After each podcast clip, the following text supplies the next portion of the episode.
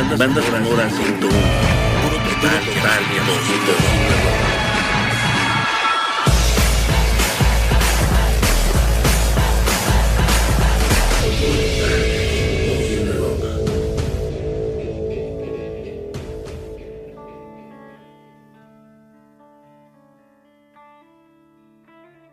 Inspirada en El corazón de las tinieblas, novela de Joseph Conrad, Apocalipsis ahora fue realizada en 1979 por Francis Ford Coppola y a la fecha es considerada un clásico del cine bélico, en particular del que aborda la guerra de Vietnam. Quien conozca esta película estará de acuerdo en que la secuencia inicial, musicalizada magistralmente con The End de The Doors, representa uno de los mejores momentos del rock en el cine. Recordemos, en la pista de audio suena la voz de Jim Morrison cantando This is the End, mientras las hélices de los helicópteros que incendian con napalm la selva de Vietnam se convierten en las aspas del ventilador de un cuarto de hotel en Saigón, donde Willard, interpretado por Martin Sheen, se hunde en la espiral de una borrachera bélica antes de salir a la casa del coronel Kurtz, interpretado por Marlon Brando. Así, en esta delirante escena, la música se convierte en un elemento fundamental del lenguaje cinematográfico, en una suerte de oráculo que anuncia de manera subyacente el inevitable destino del personaje.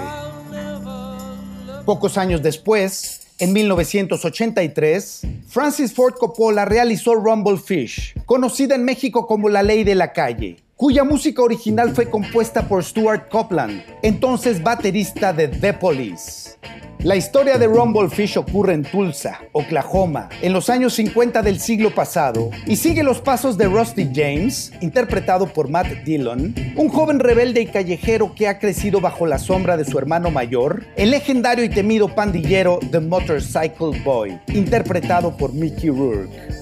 Filmada en un pálido blanco y negro, lo único que se ve en color son los peces beta de pelea, los Rumble Fish. Este filme se convirtió de inmediato en un referente del cine juvenil de los 80 y lanzó a la fama una camada de actores encabezados por Matt Dillon, Mickey Rourke, Diane Lane y Nicolas Cage, quienes compartieron créditos con artistas de la talla de Dennis Hopper y Tom Waits.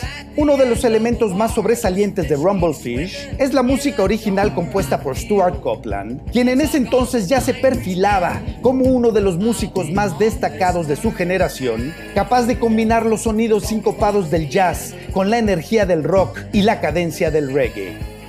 Como lo ha dicho el propio Francis Ford Coppola, en Fish la música juega un papel fundamental, ya que en sí misma es un personaje más de la historia. Un personaje sonoro que acompaña, da ritmo y fortalece la identidad de los dos personajes principales, Rusty James y The Motorcycle Boy.